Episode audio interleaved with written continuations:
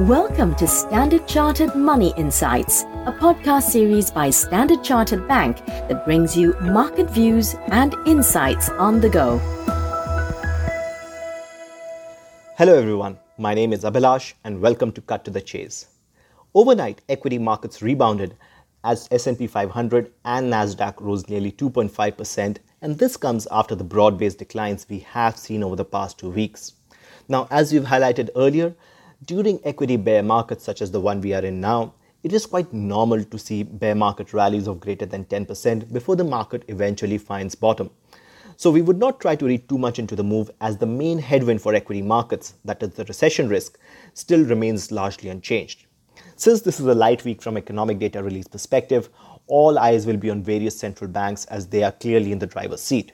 Now, yesterday, Australian Central Bank Governor Lowe signaled that he was considering raising rates by 25 to 50 basis points in the meeting on 5th July rather than 75 basis point that had been priced in by the markets. He also reiterated that higher rates were needed to keep inflation in check and strong consumer spending and the solid labor market allowed for the rates to be raised higher. As a, as a result, market expectations of RBA rate hikes declined yesterday, uh, and that's likely to exert a downward pressure on the Australian dollar over the next one to two weeks. So, in the near term, we see 0.6825 as the key support for the Aussie dollar. Now, jumping from Australia to US, this is a fairly busy week for Fed watchers as a number of Fed speakers are scheduled to uh, you know, speak this week.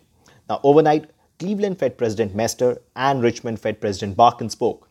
Barkin downplayed the recession risk and characterized US economy as relatively healthy. He also said that the Fed should raise rates as fast as it can without causing undue harm to financial markets or the economy. Tonight, Fed Chair Powell is scheduled to deliver his semi annual testimony before the Senate panel. Now, historically, it's rare for the Fed chair to deliver a new message in such testimonies, but given the intense focus on inflation and recession risks, markets are going to be paying a close attention to the testimony to try and glean further clues around the Fed thought, thought process. Over the next few days, we will have Fed Presidents Evans, Barkin, Harker, Bullard, and Daly speak at various events. So, all the investors need to pull out their Fed watcher hats and put them on because central banks are clearly in the driver's seat this week. That's all from, from me for today. As always, if you enjoyed this podcast, please don't forget to rate and like it. Thank you for listening, and we wish you a very happy trading day ahead. Thank you for listening to Standard Chartered Money Insights, a podcast series by Standard Chartered Bank. For more details on the latest market insights, subscribe to Standard Chartered Money Insights.